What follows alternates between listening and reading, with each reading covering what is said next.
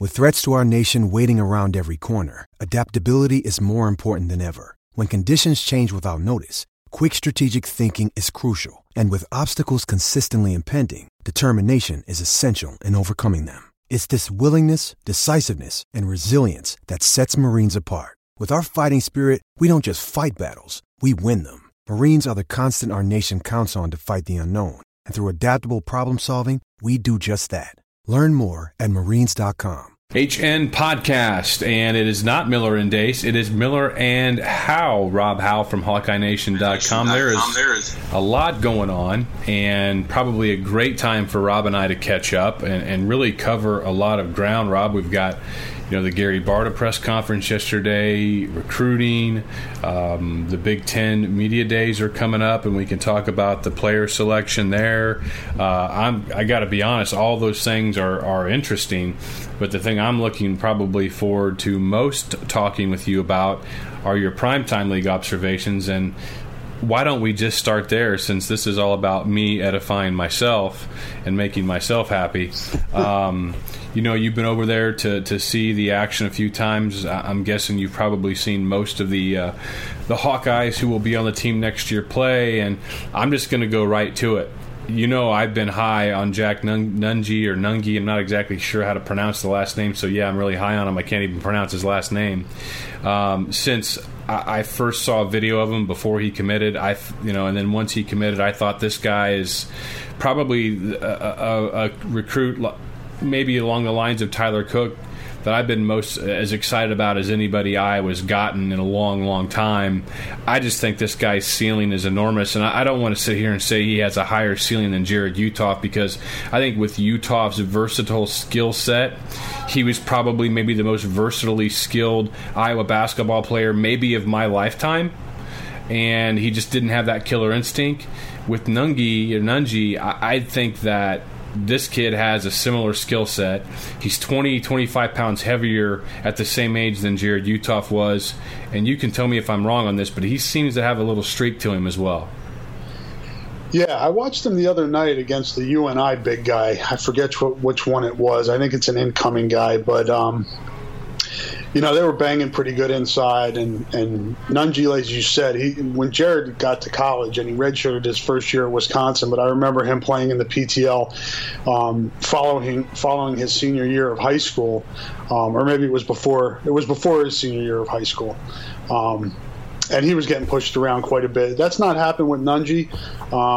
I think Jared was more skilled at this stage, just in terms of being able to handle the ball and shoot it. I think Jack still, he's able to shoot from the outside. He's got a decent perimeter game, but that's really where he needs to work the most, I think. He's real good around the basket with both hands. He knows how to, he's got good footwork down there. But I think against quicker guys on the perimeter, he'll struggle initially. So he's probably going to have to work inside out initially, and that's fine, because that's what Iowa needs right now, are inside guys. And I think it's been good this summer to see what he brings to the table, what Luka Garza brings to the table, both guys that will contribute this year. And I think if there's one guy this summer that's impressed me the most, or maybe who's the most improved guy from last year, it's Ryan Kriener. And I think that, he missed the last PTL last summer before his freshman year because he was sick. They thought he may have mono, and he kind of was still not feeling well, and it took him a while to kind of get in shape. And by the end of the year, we kind of saw some of his skill set, his face-up game, his ability to pass, things like that. And he's built on that from what I've seen this summer. He's really good with both hands around the basket, good footwork, and can shoot it from three. Out of the big guys, out of Garza, Nunge, and Kriener's, but to me, clear cut the best 3-point shooter out of that group right now, and that's saying something. Yeah, I want to be clear before people roll their eyes. I'm not saying that I think Nunge's going to be Jared Uthoff. You hit the nail on the head. Nunge's guard skills are not as advanced as Uthoff's were at a similar age, but he's a better post player than Uthoff was. He's not afraid of contact. When you use the term afraid, I don't like using that because I don't want to pile on Jared, but it's just I'll just leave it. I'm incredibly excited about his upside. You talk about Kriener, and Yeah, I've seen the video cut-ups that you've had, and as you know, I've been poring over the statistics probably much more laboriously than I had intended when I took that project on, of keeping a running total of the stats and game by game for the PTL. But I'm a numbers geek, and I mean Kriener. It almost seems to me, and it's difficult to parse this out from the little that I've seen. But you're there and you're around people and talking. I'm not saying that he's got a chip on his shoulder, but he may have a chip on his shoulder because a lot's been written and said about Garza and Nunge and how these guys are just going to come in. And I wrote something, it might have been when you were on vacation, trying to parse up the minutes. There's only 200 minutes a game, and I'm having a hard time figuring out how Fran's going to keep all of these guys happy. He's not. And Kriener's basically, his play in the PTL is kind of signaling to me like, hey, I'm not just going to throw in the towel and only get 12 minutes. I'm going to challenge for 20, so good luck taking those minutes from me. Yeah, and I know Ryan. I mean, obviously, I get to know these guys during the recruiting process, and he's always had a chip on his shoulder. He wasn't very heavily recruited, not as heavily recruited as Garza for sure, and probably not as much as Nunge either. And he was kind of an afterthought in that class when he came in. When he had Bohannon and Tyler Cook, and Ryan was, and Macy Dailey as well, and Ryan was kind of an afterthought in that group. But he's. I guess the best word I can use to describe him is efficient. He doesn't really do anything. He's not hunting his shot. He's not. He plays within within whatever group he's with, whether it's the Primetime League or Iowa or when I saw him in AAU. He knows what to do. He's very smart. He fits in. He doesn't try to stand out, and I think that's why what he does best. His shots are efficient. He doesn't take bad shots. He's a good rebounder, and he's a smart player. He reminds me a little bit of Aaron White in that he's got a good nose for the ball. He seems to always know where the ball is, and he's in good position. You mentioned Luka Garza. I don't think he played in the last Primetime League game on Sunday. We record this on Wednesday night, so there'll be another game coming up on Thursday. I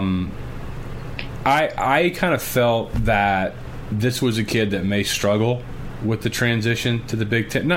Every freshman's going to struggle in some ways, or most every freshman will. I just kind of felt that he was going from a private school league. Even though it was in D.C., it's still a private school league.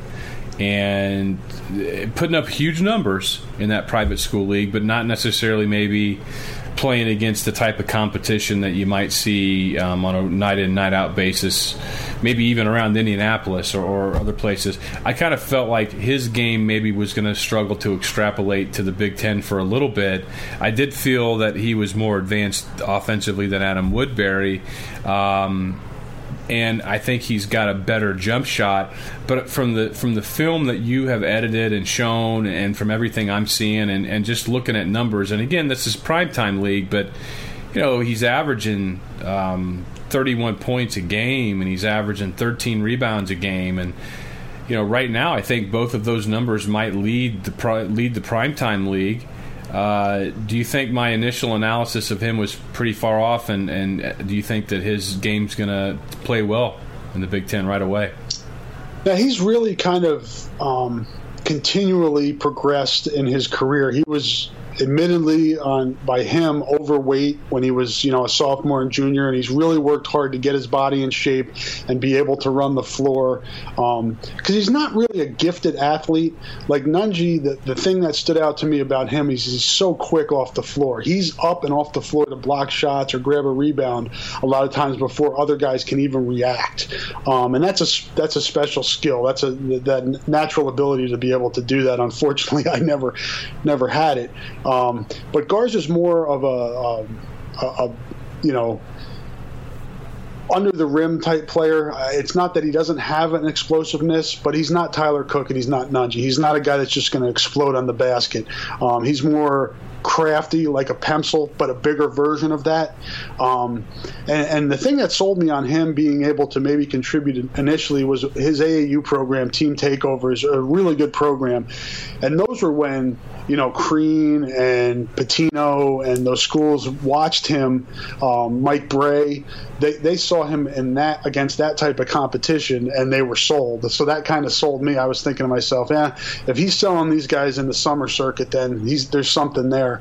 And I think for me, John, the thing that's going to, you know, for Nunge and for Garza this year, it's going to be on the defensive end. I think they're skilled enough to be able to succeed offensively right away. But we saw with Pemsel, Bohannon, and Cook last year, there were severe growing pains on the defensive end. And that may be the thing that separates Kriener. He's been through it already. He may be able to play the best defense, and that may get him the minutes. But whoever out of that group of big guys plays the best defense may be the guy or guys that see themselves on the floor the most.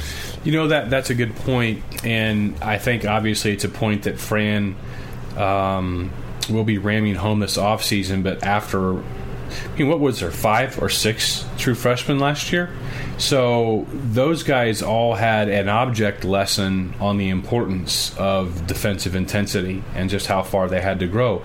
And Iowa went through this 4 or 5 years ago, where they were not a very good defensive team. And it was also at a point, I think, then that when, you know, Woodbury and Clemens and Gasell and those guys were freshmen, and they made great strides even the next year and the next subsequent 2 to 3 years. I think that you have last year's group of freshmen, and there were several sophomores as well that were contributors that will be juniors. These are all guys who are likely going to be making a concerted effort on the defensive end this year. And my hope is that Garza and Nunge will elevate their defensive freshman efforts beyond what might normally have happened because of the way that the collective is going to be focusing on it, and they almost get caught up in a riptide effect, if you will, that they won't be able to help but to bring more intensity to that because the guys paid the price last year, you know, because Peter Jok is a lone senior and no one's going to say that he was a defensive wizard. No. You know, Dom Uhl is the lone junior on the team. So you didn't really have a lot of upperclassmen leadership or experienced leadership who'd been through the wars, who were good defensive players to point the way for the young kids. I don't know that that'll be the case next year.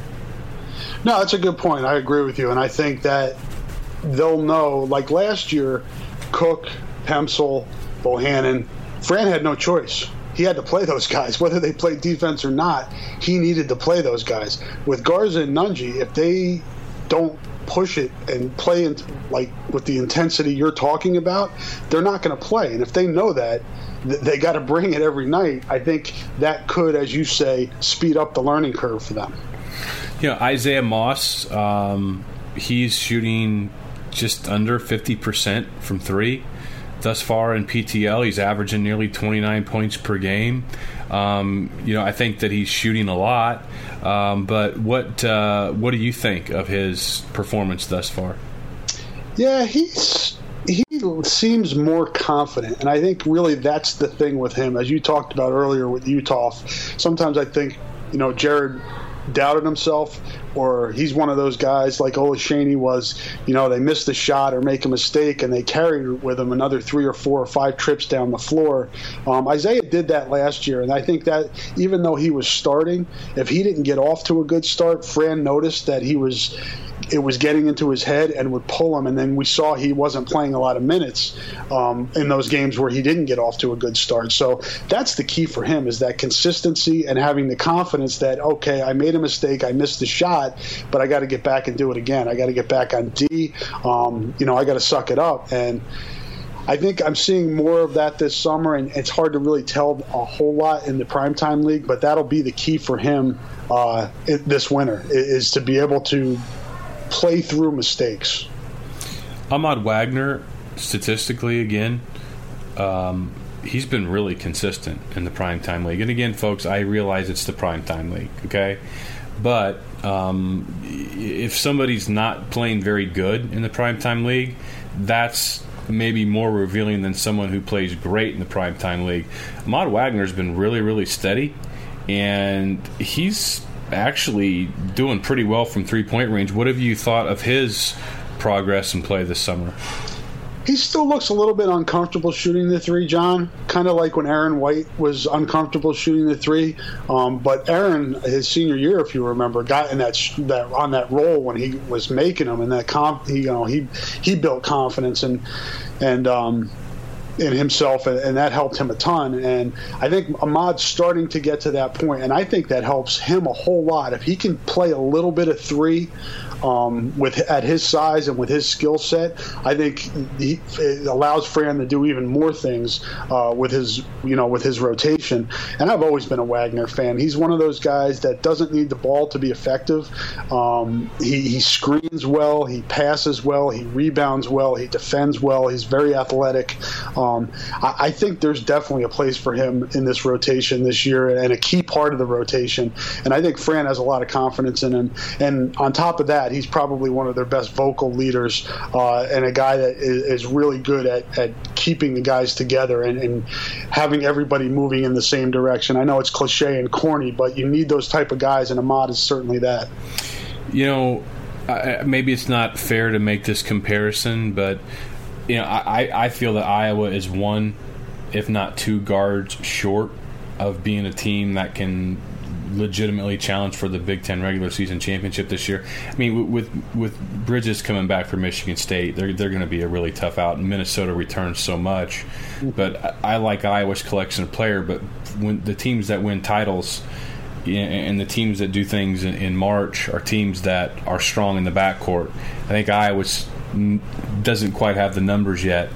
What have you thought about the play of Williams and Dailey? I mean, based upon the things I've read from you, I think Macy Dailey, you know, you mentioned how much Kriener's impressed you. I think Macy Dailey seems like he's impressed the heck out of you as well. As he outplayed Williams? It's close. I think if you could combine those two kids, you'd have a really, really good player. But you could probably say that of a lot of guys. You know, Macy shoots it better. I mean, easily shoots it better. Probably a better ball handler. Williams is without question a better defensive player, probably a better rebounder. They both pass it pretty well. I would say Williams is probably a little bit better passer. But I think both guys, John, have improved since last year. Again, kind of like Isaiah Moss, they just have to have confidence in themselves and be more aggressive. And I would say that of Moss, too. They just have to be more aggressive, not aggressive to the point where you're making errors. And I thought Christian the other night, Sunday night, when I watched him play, he played at the right speed. He didn't get too sped up and make foolish mistakes, and that's when he's at his best. And I would say the same for Macy. Macy is more, I think, needs to be more aggressive out of that group of guards. But it's going to be interesting how he puts that puzzle together, John, because the thing that concerns me the most is I think with Garza and Nunge and Kriener and even Baer and Uhl, you have guys that I think can protect the rim, which Iowa struggled with last year. I think there are enough pieces there now to be able to protect the rim. It's going to come down to being able to stop on-ball defense on the perimeter. And I look at Bohannon, I look at Ellingson, you're two good three-point shooters. You do lose Jok, but Moss, Williams, Dailey, those guys have to be lockdown defenders on the perimeter. You know, I wonder, you know, with Bohannon a year in now, if other teams are going to scheme to take advantage of him more on the defensive end. He's really got to advance his game on the defensive end, and I would say the same of Ellingson. Those guys need to at least hold their own when they're on the floor on the defensive end. Well, I guess the good news is that you and how you started that statement is you've got four or five bodies, and we all know that Iowa has more than enough bodies in the front court that if you do get blown by or beat off the dribble on the perimeter, you have people on the inside that can stop penetration or at least plant a seed in the back of the mind of the ball handler, the penetrator's noggin, that, you know, I can't get all the way to the rim this year on Iowa. I'm going to have to do something because Nunge's, you know, wingspan and shot blocking ability is impressive. Garza's all nearly seven feet tall. So I think that you know, I just remember a game Iowa played at Indiana in Woodbury and Gassell's senior year. year. The Hoosiers were rolling pretty good. I was concerned about their guards penetrating, but I felt good because Woodbury was in there, and lo and behold, Indiana's guards were penetrating, but they had to settle for a lot of 14-foot shots, and Iowa went into Assembly Hall and they beat them. And I'm hoping that we may see some of that this year, at least a little better overall defensive lift just because teams can't get to the rim. Maybe Iowa plays more zone because of perimeter penetration concerns. That could be a good point, John. You make a good point there, and I think the zone may help them more because I think they struggled a lot in defensive rotations last year. The first guy would get beat off the dribble, then either the guy that was supposed to help didn't come quick enough, or he left his man too quick, and it left, it opened up another, post player. They just didn't have continuity in addition to not having good perimeter defense last year. So you hope guys like Cook and Pemsel and Kriener, the guys that have been through it now on the inside, and Wagner knows what he's doing, and Baer knows what he's doing, and Uhl knows what he's doing, that there's a better chemistry in terms of defensive rotations, and I think that will definitely help. Yeah, and if this is a team that does want to run more and press more, especially if they decide they want to press, which they've got the numbers to do it, then falling back into a zone defense is probably the thing to do when you're going to press, just because you're going to a spot and you're not having to get lost finding your man. So we shall see. I get last guard. I mean, I don't want to say I worry about point guard minutes because, frankly, I don't get caught up in, got to have a backup point guard or a true point guard. Iowa has enough versatility of several players. I mean, Baer could probably play some three for you if you needed him to. Brady Ellingson, though, when Peter Jok went down, he played nicely, I thought, last year. Now, granted, I think it was there was a couple of easier teams that Iowa played when Ellingson played. Ohio State was one of them. Maybe it was Rutgers or somebody was the other one. But what do you think of Ellingson, his game and his role? Just an incredibly consistent stroke. His shot looks the same almost every time he shoots. And even in the PTL, they know he can shoot, and he's still able to just get enough space to get the shot off. And he's really improved in that area. He's always been able to shoot it, but getting his shot now. And you can tell that he's worked a little bit more on when the defense does shade him or push out on him, overplays that outside shot. He is able to put the ball on the floor. His handle's getting better, and he's got a nice pull-up mid-range shot. I've seen him hit a lot of shots, kind of the elbow jump shots, foul line jump shots, shots in the lane where he's able to get it off quickly before people can block it. So, again, I think he's going to be an asset offensively.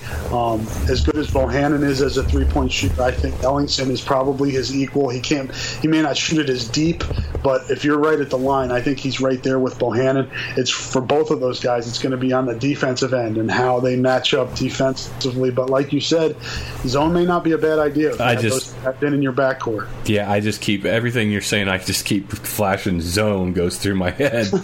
But but sometimes you got to bite the bullet. Yeah, you do. And I love playing zone as a player because I always thought, okay, I get a break playing zone, but that's not what you're looking for either.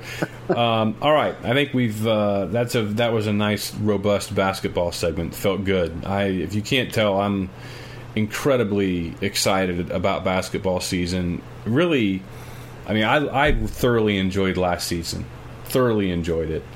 And the next 3 to 4 years with what's been going on with Joe Wieskamp, his performance at the NBA, players camp, making the All-Star team. Patrick McCaffrey was also at that event. Looks extremely, his ranking is very high nationally. As is Wieskamp's. I mean, these guys are. Both of them are borderline five-star players. In Iowa, again, next year, will only lose one player, at least from an eligibility standpoint, in Dom Uhl after this next season. And Wieskamp comes in, and he can play a guard or small forward for you. So it's like, holy cow. I mean, this could be a start of a pretty fun run. Yeah, and you've got Xavier Foster from Oskaloosa in the 2020 class, the big guy, and he's already in most top hundreds in the country for that 2000 class. So, and Iowa sits really well with him. So you could have boom, boom, boom, 3 years in a row in state, have top 100 kids, and boy, you got to like that, and you got to take advantage of it. There's a part of me, John, that's thinking this team is a year away. Yeah, I agree. But I don't want to sell it short because I still think it could do some really good things this year, because that's just the way college basketball is. There's so much turnover. And even though they're young, they're still going to be probably one of the more experienced teams just because of attrition and guys leaving for the NBA. They'll still have, I mean, you look at their roster, they've got a decent amount of guys that have played, have logged a lot of Big Ten minutes already. So I don't want to sell them short, but yeah, I agree with you. I think the Wieskamp's, freshman year and beyond, the bar could be real high. Well, they probably are top four in the Big Ten, I want to say, in returning minutes played from the previous season. They're top four returning points, top four returning threes, top four returning blocks. So, yeah, I mean, they may not be long on career experience, but they have real experience. And like I said earlier, I think Michigan State has some gap at the top, in my opinion. I put Minnesota next. I think both of those are top 15 teams. I think Michigan State could potentially be a Final Four caliber contender. Minnesota, I think, returns, everybody but maybe one player, and many of their key players, almost all their key players, maybe the best shot blocker in the country in Lynch, who blocked more shots independently than several Big Ten teams did collectively. Northwestern returns all but two of their players from last year and the vast majority of their very, very key contributors. They lost Lampkin, if memory serves me correctly, but they return a ton. And McIntosh is one of my favorite players that doesn't wear an Iowa uniform. So they're going to be good. Purdue lost, Biggie, but I think they're going to have a really good team. But it wouldn't surprise me to see Iowa finish anywhere from 3rd, 4th, 5th, or 6th. And I think a 3rd, 4th, 5th, or 6th finish in next year's Big Ten, which is going to be a better Big Ten on the top end than this last year was, is definitely going to be good enough for an NCAA tournament bid. Yeah, I'm with you. I would probably put Michigan State, Minnesota, Northwestern ahead of Iowa right now going into the season. Certainly, like you said, I could see Iowa getting, if it comes together, get into that third spot. But I think 4, 5, 6 in that range, that's an NCAA tournament team, and then you're moving the needle in the right direction. Totally. Who knows? I mean, once you get into the dance, it's all about matchups. So maybe they get a little run going in there as well. Yeah, and good luck to Ethan Happ being the primary focal target of defenses next year. I don't think he's going to have exponential growth up there in Wisconsin. But I've doubted Wisconsin before, and I've been wrong every time. So just foul him. Exactly. No, yeah. Every time he touches the ball. Yeah. I mean, Dom Uhl, there's your role. Go foul Happ 5 times. Thank you. Let's move on to recruiting. You went on vacation and things went crazy.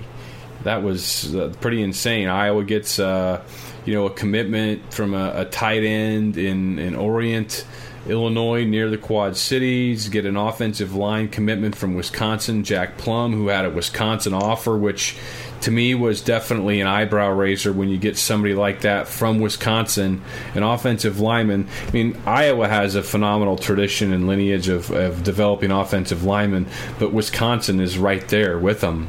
And to get Plumb, that was a pretty good pull. You got John Waggoner, who's lurking in his decision, maybe lurking out there this summer.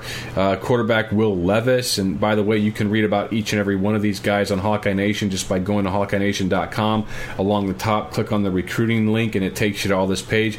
You have today, Iowa gets a commitment from an Indiana tight end, Anthony Torres, and so. Talk about that, as the horrible reporters say in today's world. Yeah, I planned it that when I went away that these kids would start, the commitments would start falling like dominoes. But, I mean – one of the interesting things for me is that, you know, they already have three kids in that 2019 class. I think if you would have told Kirk that 10 years ago, he would have laughed in your face that they have three commitments from kids that are only halfway through their high school career already. But he's got three good ones. Ezra Miller, an in-state kid, the Orion tight end, as you talked about, Logan Lee, who had offers from Michigan. I mean, that was a really good pull. And then Tyler Endress from Norwalk.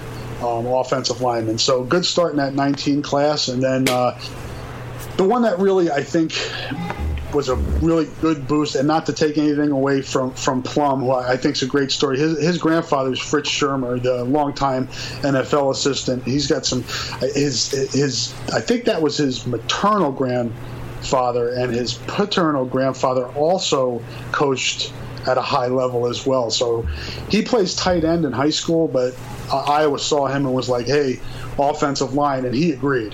He that's where he wants to be. So really good athletic kid. He plays AAU travel team basketball, so a really good athlete as well. Noah Shannon is the kid to me, our buddy up there in Minneapolis, who, you know, pressures these kids into committing on their visits, and he gets a lot of them that decommit. That's what happened with Noah. He committed on a visit up there, stayed committed for about 2.5 weeks, decommitted, and then just committed to Iowa, who was one of his favorites all along. He's just a really good, solid. I saw him at the opening in Chicago and have watched his film quite a bit.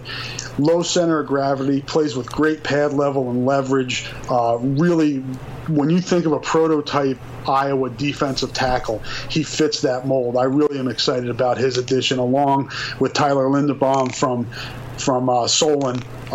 They missed on the Williams kid out of Lincoln, but I think they were comfortable with the two guys they got in Shannon and Linderbaum, that Williams may have even looked at that and said, hey, they've already got two, let me go. And he ended up committing to Wisconsin. But I like those additions a lot. And the tight end that they got today out of Indiana, who's actually going to IMG Academy down in Bradenton, Florida for his senior year, Anthony Torres, is a really – we've got his film up on the site, and I encourage people to watch it. Physical kid for high school. And remember, when you're watching his tape, he's a junior in high school. Really physical player, blocks very well, runs very well, shows good hands. He's a kid that had an Indiana offer, and really looked more towards Iowa because of what they've done with the tight end, and that's always a good sign. And I think going forward, I think these guys that play this position, and I know talking to Jay Coons about this, and Noah Fant and TJ Hokanson and those guys that are already in the program, they really see that this tight end position is going to evolve now that Brian Ferentz is, has the controls, and the group that they're putting together at that position, I think Iowa fans should be excited about. Yeah, I mean, I think that when Brian was promoted to the position of offensive coordinator, and these sorts of thoughts went through my head and the head of others prior to that ascension by Ferentz, you know, we'd been thinking, okay, when's Iowa going to start utilizing their tight ends the way that the New England Patriots have utilized their tight ends, and utilized their tight ends when Brian was there and was the tight ends coach, and just all of the ways with which the Patriots utilized those players. Well, we didn't really see that under Greg Davis and his offensive scheme. And I'm not sitting here predicting that this coming season all of a sudden Iowa's tight ends are going to make the Patriots blush, but given that what they lack for experience at wide receiver, wouldn't be a bad time to start that show. And I agree that going forward, I really hope we see that Iowa tight end utilization, you know, get back to being near what it was, you know, prior to the Greg Davis era and back when Ken O'Keefe was the play caller, but maybe even add a new dimension given Brian's experience and exposure with Bill Belichick. Definitely. I think that's the hope. If you're looking at something to change and maybe to find some different ways to move the football, and you look at Noah Fant and TJ Hokanson and Sean Baer and the potential of Drew Cook at that position, you've got a really good group of big athletes that can create mismatches, and that's what football's about. And I think if there was one thing that Greg Davis failed to do. It was take advantage of mismatches and utilizing his best players, and I think Brian understands that, and he's talked about utilizing multiple times. And I think that's what we're going to see. Just because you want to throw 5-yard routes to the wide receivers, and that's your game plan, like Davis's was, you don't try to jam that in there if it's not, if you don't have the athletes like you had at Texas to be able to do that. And I think Brian understands and will take advantage of where his mismatches are. At least that's my hope, and I have some confidence that he'll be able to do that. Yeah, I think Greg Davis's Iowa tenure maybe summed up best. Of course, I think best, since it's square pegs and round holes. Yeah. And that's not to say that what Davis wanted to do isn't workable. Obviously, it worked well at Texas, and he was a national championship offensive coordinator. But Iowa's not going to recruit outside players the way that Texas did. They haven't. I don't think they will in my lifetime. So, but what Iowa can recruit is big offensive linemen, and I think the run that they're on with offensive line recruiting the last 18 months and now into the 2019 season is one of their best offensive line runs that I can remember. I mean, they're loading up on talent, and they've done a great job of developing the 2- and 3-star kids, but they're loading up on guys that a lot of people want, and that's pretty exciting. The tight ends, very exciting. If I'm a running back and I see the offensive line and I see the tight ends, I'm getting pretty excited about that. Still, I think receiver is going to be one of those positions they probably struggle to recruit. To remain to be seen what the offensive is going to look like. And before I forget, recruiting, this isn't necessarily somebody that you covered, but, Iowa landed a pretty big commitment, if you will, in James Butler, running back from Nevada, 1,300 yards plus each of the last two seasons, over 3,000 yards rushing for his career, 608 career carries. Both of those numbers would be in the top 4 all-time in Iowa history had he done that at Iowa. So this is a very accomplished running back, one of the most elusive backs in the country. Iowa may have one of the best running back tandems in the nation on their hands, and that just kind of fell on their lap. Yeah, and behind an experienced offensive line, that's a good starter kit. Yeah. If they can find some ways to get the ball down the field in the passing game, because you can, as you said, it's not going to be a mystery that they have Butler and Wadley back there. So teams are certainly going to load up to try to take that away. So we'll see if Iowa can take advantage of it. I did cover Butler's recruitment. He visited here when he was coming out of Chicago. Lester Erb recruited him, and that was the year before Lester left and went to Nevada, and he obviously followed Lester to Nevada. Lester's at Rutgers now, and I think that may have played a little bit into his decision to move on from Nevada. But yeah, he's an accomplished runner. The guys that do this stuff for a living and project these guys into the NFL like his chances to do that. And he was a guy that Iowa liked coming out of high school. They just ended up taking Wadley and LaShawn Daniels instead. But he's certainly shown his worth at Nevada, and I'll be interested to see it. As we were talking about Brian Ferentz, how can he utilize his weapons? I'll be interested to see how he can utilize Wadley and Butler, get them on the field at the same time, try to get innovative in how to take advantage of two of the more explosive guys on your team. You write a regular series called Stock Report that focuses on some recruiting names that either may be nearing a decision or some of the bigger names. John Waggoner is one of the big, maybe the biggest fish out there on Iowa's board that the class of 2018 that is yet to decide, who may be deciding soon. What's your latest read on Waggoner and his decision time frame? Yeah, his last visit was here, and we did a story on him, and from talking to him, I think Iowa has an excellent shot just in terms of what he's looking for in a school. He's looking for that you know, that family type atmosphere. And I know most schools sell that, you know, we're a family, and but he likes how Iowa goes about doing their business. It's a, you know, nobody's given anything, they've got to earn it. Sometimes when you get a kid that's this highly recruited, they feel entitled. I don't get that sense from Waggoner at all. I get the sense that he connected with the Nelsons and Parker Hesse on his visit. He really liked what he heard from those guys about what they do on the defensive line, and he's connected with Coach Morgan, who also recruits the state. So I think Iowa's positioned well. The one kind of elephant in the room, if you will, is Notre Dame. If Notre Dame were to come in, that could change the game in a hurry. You know, those he goes to a Catholic school, and Dowling has certainly sent kids to Notre Dame before. So I think that could make things interesting.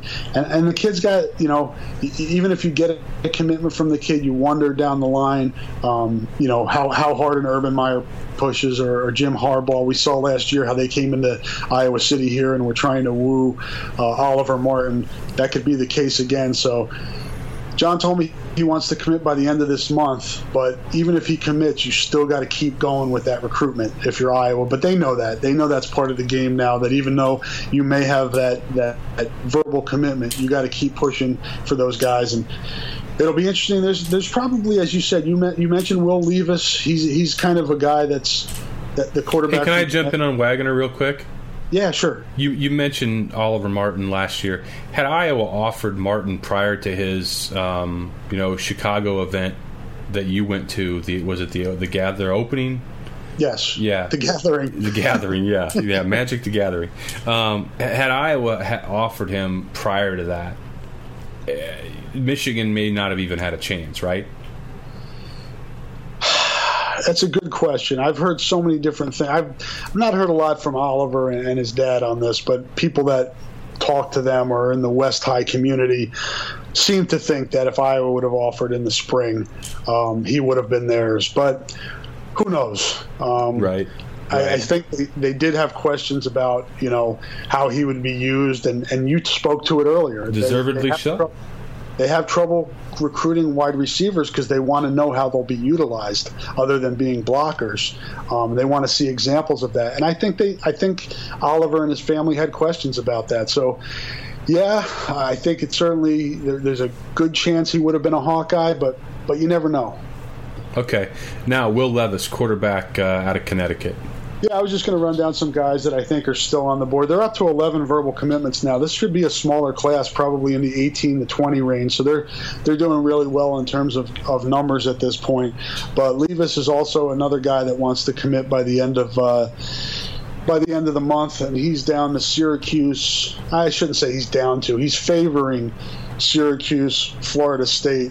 Yeah, Florida State and Iowa at this point.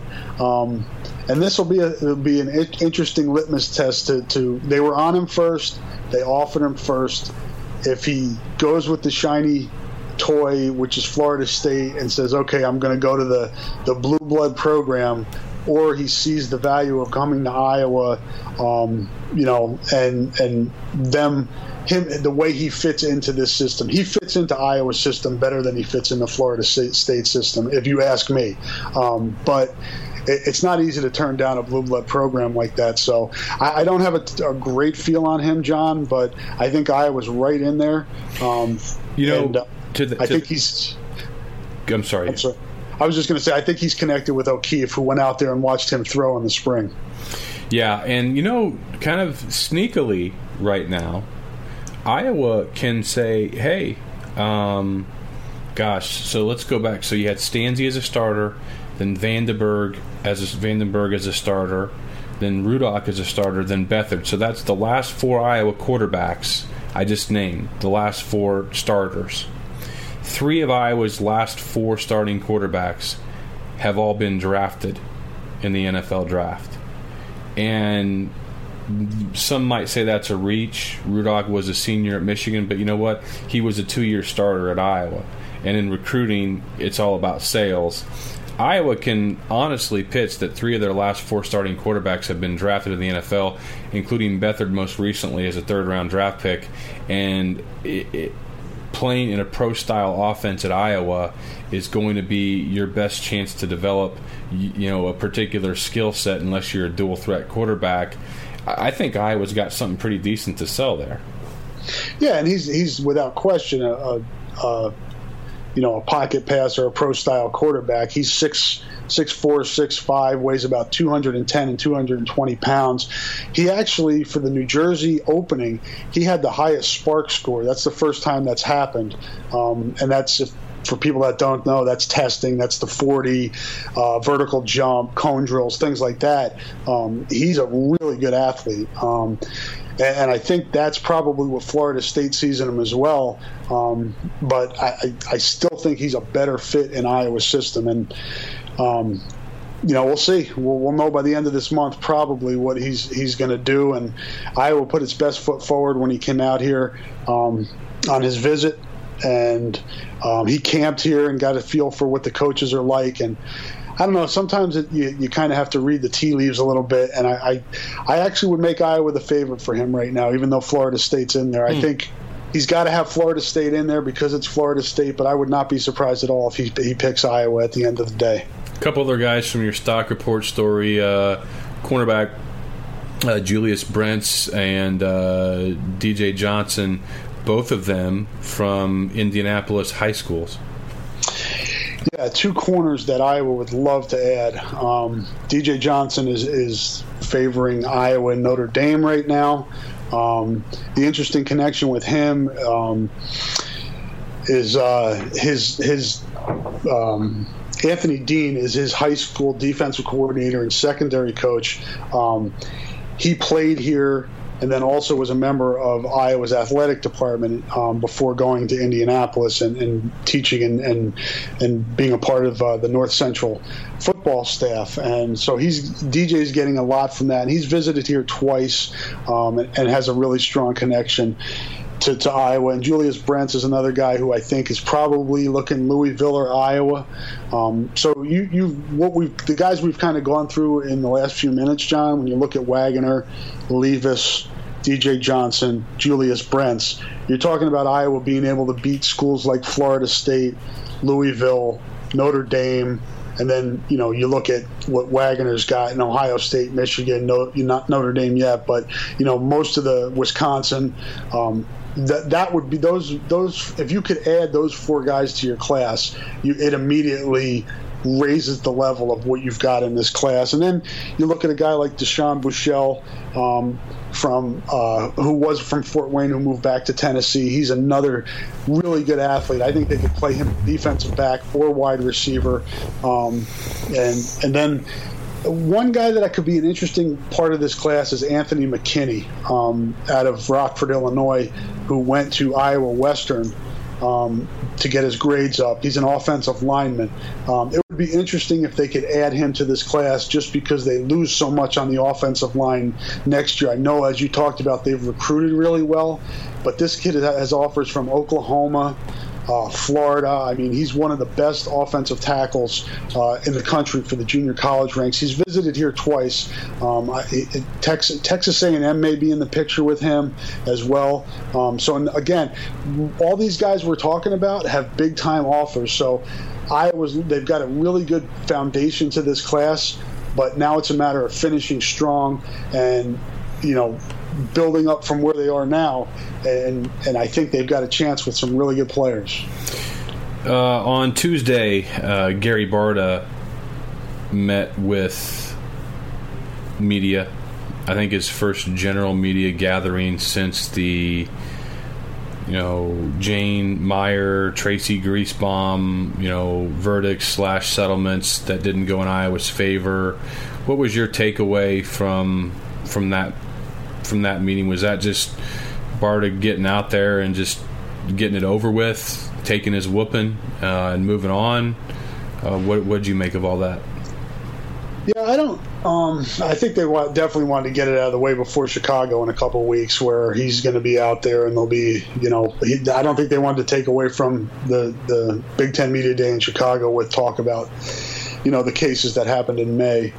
Some of my takeaways from that were, maybe I was naive, but I was expecting a little bit more contrition from Gary than what we got. It was basically the message I got from him was the jury got it wrong, and basically, other than maybe a few tactical things, everything I did was right. And you know, it didn't seem like, you know, I almost found it flippant about the $6.5 million that he talked about it just coming out of reserve fund, and we'll just build that back up. It was like that wasn't that big of a deal.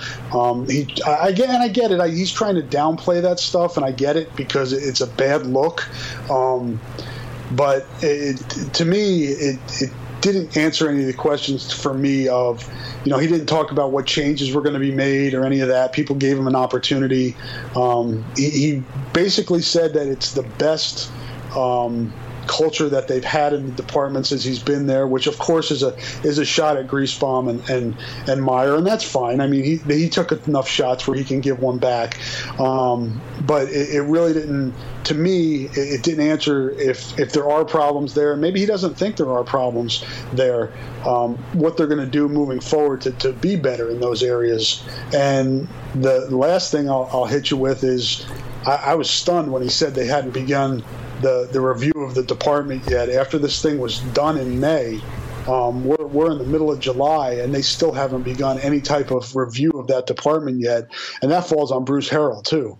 You know, you got a reputation now nationally. You lost the court case. You're guilty of discrimination. Right. And you're just kind of, yeah, we'll get to it when we get to it. I thought that was a bad look as well. Isn't there still a federal gender equity investigation going on? Yeah, the Title IX, he was asked about that. I think they came and they've completed their investigation, but I don't think the report has come back on that yet. Okay. And then I guess lastly, Iowa is like a lot of. Hey, wait! What did you think? What did you think of the Barta thing? You probably watched the video. Yeah, I think that, you know, you mentioned lack of contrition. I think that I did pick up on some of that. To me, my biggest takeaway is this is a guy that's not worried at all about his job, because he knows that he has the backing of those who have control over his job. I agree. And a guy who I don't really know of any necessary enemies in the athletic department. I think Gary is widely liked. I think that Jane Meyer was widely the opposite of liked. And I think that I don't think he's feeling any heat, because I don't think there's any heat there. No, I would agree. Yeah, he's got the right people on his side, and that's kind of how it came off yesterday when somebody asked him if he thought about resigning, and he was quick to say no, not a chance, and he never really felt like his job was in jeopardy, despite a lot of us on the outside thinking that it might be. Yeah, I agree. I was going to Chicago, and it's almost, everybody wants to see who the players I was going to take to Chicago. And, almost, if you want to call it news, Akram Wadley's not going to be one of the three players going to Chicago. And he'd probably be one of the more colorful quotes there. But, I think when you look back on Akram's career, maybe he isn't a guy that walked the straightest or narrowest Ferentz preferred path, per se. I mean, he hasn't been as colorful a character as DJK was by any stretch. But, I would have liked to seen him go to Chicago. I think a lot of other people would have too. How did you read his body language when he was asked about that yesterday? I think he was disappointed, John, and I talked to his mom on Monday for a feature story I'm working on Akram, and she kind of relayed to me that he was disappointed, but it's not something that's going to affect him, to the point of him holding a grudge or, carrying it with him. I think it's, water off the duck's back at this point. It's just he's moved on. He would love to be there, but it was a tough decision for Kirk this year. The three guys he's bringing are also very deserving. I think you could have you know, you can include Nathan Budgett in that group as a guy who could have gone, or Ben Neiman, who's been a 3-year starter, you know. So there were other guys that were in that mix as well, or Boone Myers or Ike Becker. You know, there were plenty other guys to choose from, and it was a tough decision. I'm disappointed, but from a personal standpoint, because I love it. You know, I really enjoy talking to Akram, and he is, as you said, a little bit more outspoken than a lot of guys are. And somebody asked me today on the radio if I felt like that played into Kirk's decision, whether or not his, you know, because last year he talked about, I forget before what game it was, that he kind of revealed to us that he was being used in the slot, and they were trying to find ways to get him on the field. And I don't think that, from what I've heard, that went over well. That he kind of let out part of strategic information out to the media and thus the public. But I don't think that's something that kept him from Chicago. I think Kirk just boiled it down and looked at the, you know, the group that he had, and he picked the three that he thought were most deserving.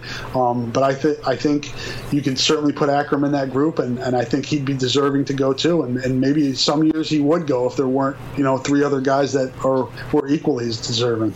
Yeah, I wonder if you went back in time to, like, say January 5th and told Akram and his mom, hey, we're not going to take you to Chicago, and we're also going to accept the transfer running back that has over 3,000 career yards in July. You still want to come back for your senior year?